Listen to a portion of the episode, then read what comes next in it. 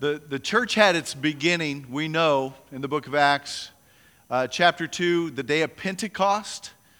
Uh, it was probably early in that day that, that the apostles had gathered together. It was earlier in, in that week, or just a few days before, where Jesus told them, hey, go wait in Jerusalem for the coming of the Holy Spirit. You imagine they're already excited.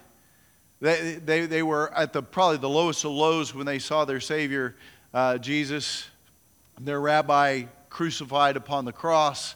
And then to have him rise from the dead and, and spending all that time with him and then early part of acts he, he ascends into heaven but that message was with him hey go wait in jerusalem so they had been anticipating waiting praying and on that, uh, on that day uh, the holy spirit came upon them like tongues of fire they began to speak in, in languages of all the people who had gathered together for that pentecost celebration the first fruits um, and, and uh, uh, it caused quite a commotion, and we know crowds came together to hear what was going on.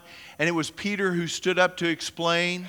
He said, Well, we're not drunk. That's what he started with. Oh, hey, we're not drunk. It's not that time of the day, and, and things like that. But really, the topic he gets into was not about the wonders they've seen, which is exactly what happens throughout all the miracles. It, miracles actually pointed the direction to, hey, the significance of Jesus you know, throughout. It's always pointing to the direction of Jesus. Peter has the opportunity to talk about all kinds of neat things concerning Jesus. Oh, he, you know, the one who performed great miracles in front of you. Uh, here is the one who is going to enable the, the fulfillment of God's prophecy that David's throne is going to be established forever. And uh, uh, God has raised him from, de- the, from, from dead, from being dead. And, and now, he, he, he makes this comment. He says, This, uh, this Jesus whom you crucified, God has made him both Lord and Christ. And Luke says immediately after that that the people who were hearing it were cut to the heart. He says, Well, whom you crucified. I, I don't know what part that uh, this great multitude that came together, I, I had to think about that a little bit. Uh, how were they personally involved in the crucifixion? Maybe they were amongst those who were paid. You know, there were people who were paid to, to give false testimony at the mock trial, and there's people who were paid to shout out for Barabbas uh, there before uh, Pilate, and then there were uh, those who mocked Jesus at the cross. Maybe some of those that were there were uh, part of the mocking. Maybe they were uh, from the Sanhedrin. I, I don't know. That, it, their guilt might have been there because, hey, they celebrated his entrance earlier in that week to his, his coming in and celebrating him, oh, Hosanna in the highest. And, and then when it came to, oh, they're having a trial, oh, they're getting ready to crucify him, and they did nothing. You know, there's, there's guilt when you know what to do or you see something you should do and you don't do it. Have you experienced that guilt? I should have stepped forward. I, I don't know it. But, but Luke makes it really clear that they were cut to the heart when they heard that, that this Jesus whom you crucified, uh, God has made him both Lord and Christ. Here's the Messiah. We've been anticipating. What did we do? We killed him. And so they, they fell under great conviction. And, and their, Peter's, uh, uh, actually, their response to, to being under such conviction was, hey, what do we need to do? What shall we do? And so in verse 38, that's our text today. Repent and be baptized, every one of you, in the name of Jesus Christ for the forgiveness of your sins, and you will receive the gift of the Holy Spirit. Uh, this morning, my focus is going to be on that, that baptism. Uh, earlier in this month, we started this uh, series on, uh, oh, good grief, uh, life after death. Life after death. And, and we, we wanted to, to bring up baptism here. It wasn't long ago that we talked about really the significance of communion. Uh, another command that's laid out communion, something we followed as established by Jesus.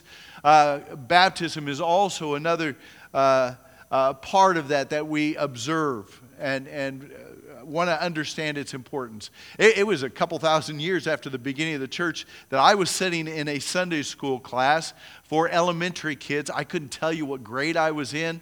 I had to do some real thinking when it came to my baptism. But it was in a Sunday school class where we had a teacher and me and a friend whose name was Michael Jackson, I kid you not, Michael Jackson and I were in a Sunday school class together. Woohoo! Uh, no, not that Michael Jackson, okay?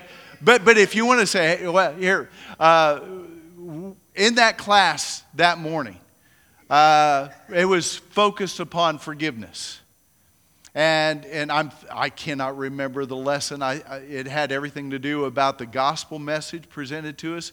It was an explanation of what repentance meant, what it meant to, to repent of your sinfulness, and a description of, of baptism.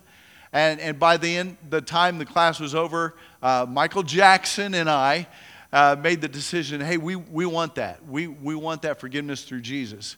And, and we want that, uh, that baptism.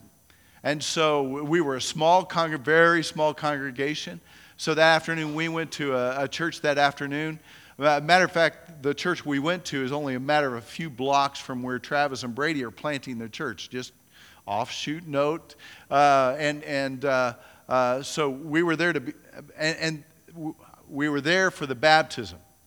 And I remembered this one thing, this pretty clearly, that I was standing uh, at the baptistry, the steps going down to the baptistry right in front of me. And I, I wondered, you know, first of all, I thought, well, why do I have all this time to stand and, and look at the water and, and think of some things? I think the preacher was talking, you know, as preachers. And so I think he was addressing the, those who came to witness the baptist, baptism. So I was standing there, and all I could, I remember thinking, I want to be right. I, I just remember, I want to be right in this. I want to be right with Jesus. I, I, I, want to receive that forgiveness. And so those are the things that I was thinking. You, you were baptized. And, and, and I know that I, I even experienced that with some of you because I had the opportunity to, to do the baptizing, right, Donna? And, and so uh, I, I, don't, know what you were thinking, but, but you could think back to that. Uh, from, from the time that I was baptized to today, I've learned a lot. I've, have you left it? I mean, uh, from the time you baptize, you say, Man, I have been learning so much. I've even had some people say, I've learned so much more now. Should I be baptized? Because I understand it so much more clearly. And I go, no, no. Uh, you know, we kind of go through, well, what did you know? And understanding, you know, it's that being connected to Christ and, and repenting and, and some of those details laid out. I say, oh, no. But, but that's naturally what happens. We, we learn so much more. There's a significance to, to baptism. There's, there's some things that I think it's important for us to, to, to remember. It's not, and it's not about traditions. Uh, Robert said it very clearly. It's, it's about what God's word says. And so we want to focus on some important details behind that. So, uh, the first significant truth I want to share with you concerning baptism this morning is first of all, that baptism identifies our rebirth through Jesus. Baptism identifies our rebirth through Jesus. We talked about regeneration here recently. I think it was last week, the, the coming of the Spirit. But, but that regeneration, we mentioned Nicodemus. I'd like to mention him again.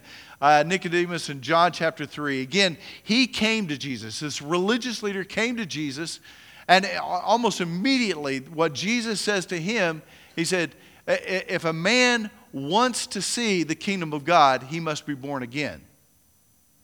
John chapter 3. If a man wants to see the kingdom, he must be born again.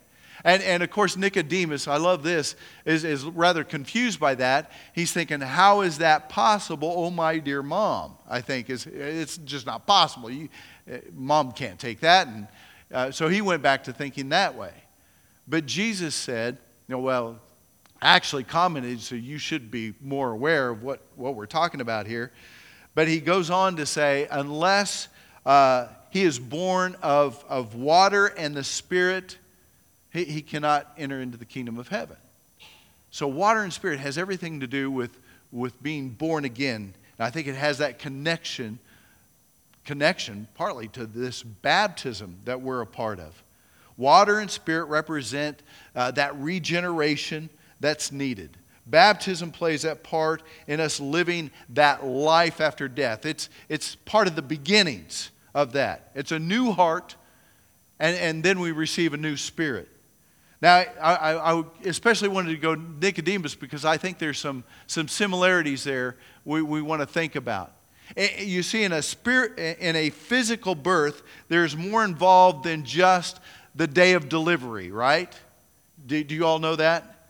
There's more involved than, oh, the baby's here, uh, and, and, and all the delivery proceedings of the delivery. I mean, uh, in a physical sense, there is, it's necessary that there's fertilization of the egg, if you want me to go into it. Uh, so, so it's the fertilization and then something called the implantation, where the egg moves and it's planted where the baby is now going to grow. So there's more than just the day of delivery. You're with me now? Please. Are you with me now? I don't want to go into any more explanation. That's as far as I want to go with that, okay? So you're with me. There's so much more than just the day of delivery. Okay, then you're with me, okay? Uh, there's, there's also more involved in the spiritual birth. There's, there's more involved in the spiritual birth. Uh, it begins with belief, right? You, you, you hear the message, and, and there's that beginnings of belief. And that moves on to faith, which is, which is putting that belief into action, and which then leads to, to that repentance, identifying my sinfulness and his righteousness, and repenting of my sinfulness. And baptism is also part of that. So, so it's, it, it really is a, a process that we're involved in. And each part of that is, is part of our action in this. Our action, our activity of believing, our activity of, of having a faith and repenting and baptism. That's all part of our response. But God also promises to respond in, in that process. He, he promises to respond. He's already responding through the conviction through His Holy Spirit, He's already involved. But but in, in, even in this verse that we read, uh, 238, what does he give? He promises to forgive. He promises to impart to us or to give to us this gift of his Holy Spirit. See, God responds, there's that part of our responding. And it all ends up in, in that rebirth and within our lives.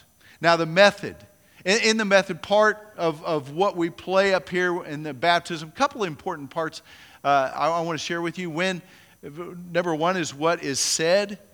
Uh, we baptize in the name of the Father, Son, and the Holy Spirit. if you look it up, Matthew 28 is uh, out of Matthew ch- chapter 28. Uh, the the uh, Great Commission is laid out. Hey, go into all the world, make disciples of all nations, baptizing them in the name of the Father, Son, and Holy Spirit. So, one of the practices that, that I've done and, and many before me have done is to, to, to say, I baptize you in the name of the Father, Son, and the Holy Spirit. Another thing that's important is that baptism means immersion, it means going completely under the water. That's why we have a, a tank of water that's, you know, from, from about where I'm standing up to here. You know, it's, it's full of water so that, you know, you know that we could be completely immersed. How, how we do that method Method wise is real simple. Usually we're standing up there and you've seen it, put a hand in the back, and, and usually I tell them to take your nose because the first time I baptize someone, it's real awkward, but I took their nose and they laughed for some reason. And uh, so, so now I've asked people, you take your own nose and I'm going to take your wrist. So anyway, so I, you know, just, just lean back and, and I, I do the baptizing and, and bring them up out of the water. I've seen at camp where they're actually sitting uh, on, on, on the seat of, of like a horse tank full of water, and, and they uh, you know, kneel next to it and, and baptize. We baptized uh, Carlton Bullock, who was a paraplegic.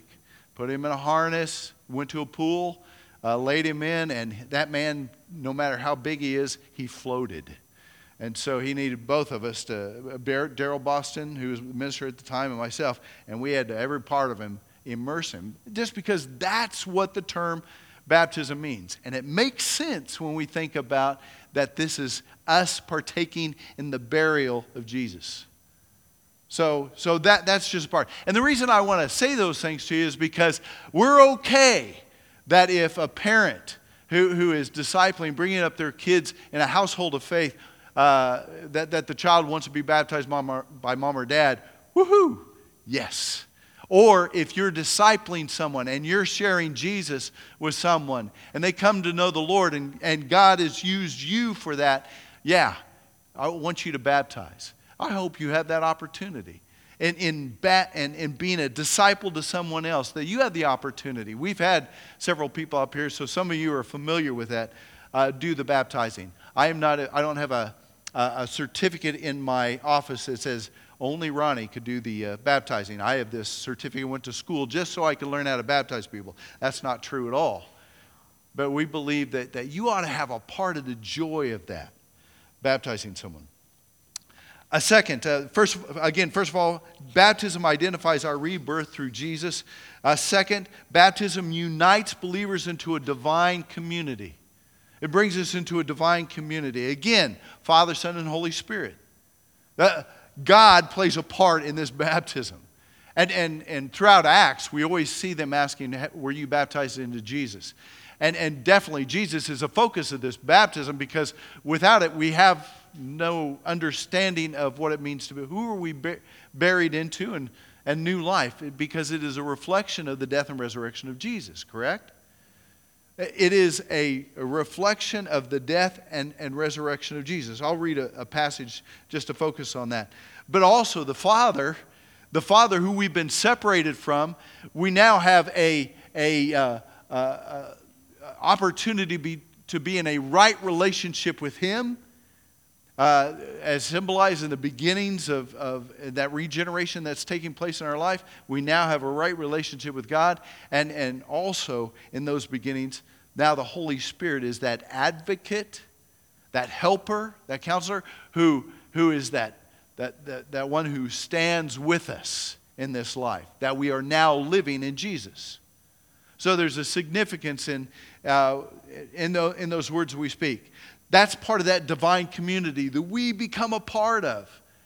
But also, we become a part of a community of believers, kingdom, church, brothers and sisters in Christ, those who have identified uh, and, and, and received Jesus as well, and who have the dwelling of the Holy Spirit in them. We are united. Hey, we're family.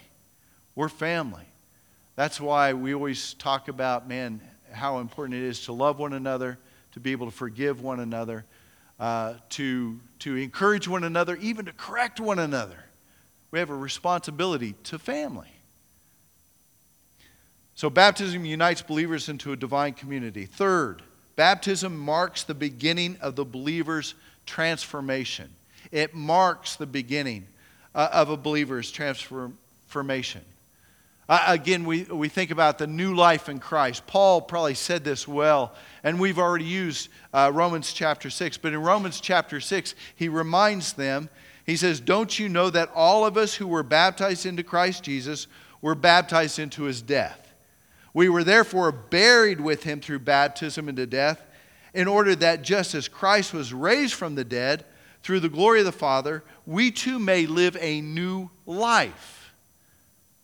Okay, so again, just to, to, to be clear, in baptism, we see that immersion as you having the opportunity to accept Jesus' death as your own, and you are being buried with Jesus.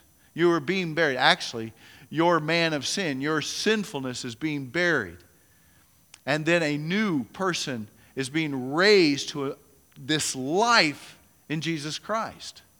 That's, that's what takes place in, in baptism. Now, verse 11, again, we've, we've used this for our theme to identify this life after death. That, that we count ourselves dead to sin, but alive to Christ, Jesus. Alive to God through Christ Jesus. That's, that's this idea of uh, life after death. That's the lives we live now. Those of us who've received Christ and, and living for Him today. Paul also identifies, I, I, wanted to bring this up because it's one of those valuable verses. Uh, Galatians chapter 3, verse 26, where he talks about, hey, uh, this baptism is, is like putting, putting on clothes. We're actually being clothed in Christ. He says, You are all children of God through faith in Christ Jesus. For all of you were baptized into Christ, have clothed yourselves with Christ. Now, the see, I've, I've quoted this before but I don't know whether I've ever talked about that in the, in, within its context. The, it's out of the book of Galatians. And so what he's, what he, let's think of it this way. Within the context, he's talking about the life you've been living apart from Christ. You know the clothing you've been wearing? It, well, we could either say it's the law. If I've tried to conduct myself towards God, I might be living clothed in the law, which whether you were pursuing God or not, what you're being clothed in is condemnation. Because you're unable to fulfill the law, then all you have living every day is because of your sinfulness, you're living that condemnation. That, that's the life you were living. But then Paul points out, he says, hey, listen, today you are clothed in Christ. You're living his righteousness. Uh, wow, that's, that's a wonderful perspective between the two. You, we know what it is to be condemned. We know, we know what it is to be guilty of our sinfulness or in other things. When we're wrong, we're wrong. And, and in our sins, we are wrong. We're separated from God. But he says, because of Jesus and, and this process, in, in that baptism, we are actually clothing ourselves in Christ. And, and that, that's not just for that day, that's because a decision has been made and we're living our lives with Jesus covering us, His righteousness. Hey, that's the celebration of what Jesus has done, isn't it? Are you with me? That's, a, that's how you conduct your life. You are clothed in Jesus, His covering. That, that, that is a celebration of what we have in Jesus Christ. That's for us who are living for Him every day. And, and one last point I want to make this morning this, this is a significant point of what baptism is to us. And, and, and I want to make this clear baptism glorifies God. It's a simple point. Of course, well, yeah, baptism glorifies God. But, but what I've seen a lot of times when we baptize, this celebration goes on. We are so thrilled about your decision. We're excited for that individual, which is right. I mean, there's nothing, no problem with that at all. But do we understand what, what, what is being revealed to us when this is taking place?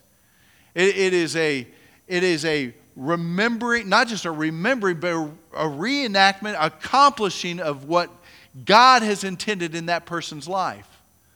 Uh, uh, uh, again, God's grace is at work and is being displayed for us.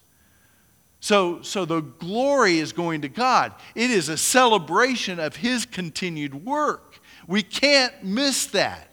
I've seen it sometimes with a child, man, we're so glad, let's go out to eat and woohoo. And that's fine, that's wonderful. Don't miss the opportunity to say, God is doing it again. He continues to roll out His grace and mercy.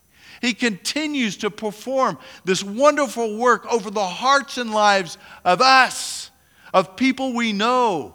And it is worth celebrating. Don't miss that. I, am appreciating more and more your celebration at the baptism. And I think you have that connected. Man, years ago, I was a part of a church, and, and it was dead. It was dead. Uh, uh, we had no life. We, we actually witnessed someone be baptized before, and it was just, we cut into a song, and then it was just kind of still solemn here. And, and so there were some things happening amongst some of us in the church. We were started praying together. We saw a young man, a teenager, uh, baptized who just, man, just wanted to know the Lord and he pursued us. And so we sat down and talked to him about what gospel is. And he was baptized one Sunday. And, and a spontaneous response was, We celebrated. Woo! Yay! We were so thrilled about what had happened and what God was doing in this young man. And, and uh, uh, it was like uh, a couple weeks later, somebody else followed through and, and they were baptized. And, and before we did, one of the elders got up and said, I want you all to know that this is a solemn time.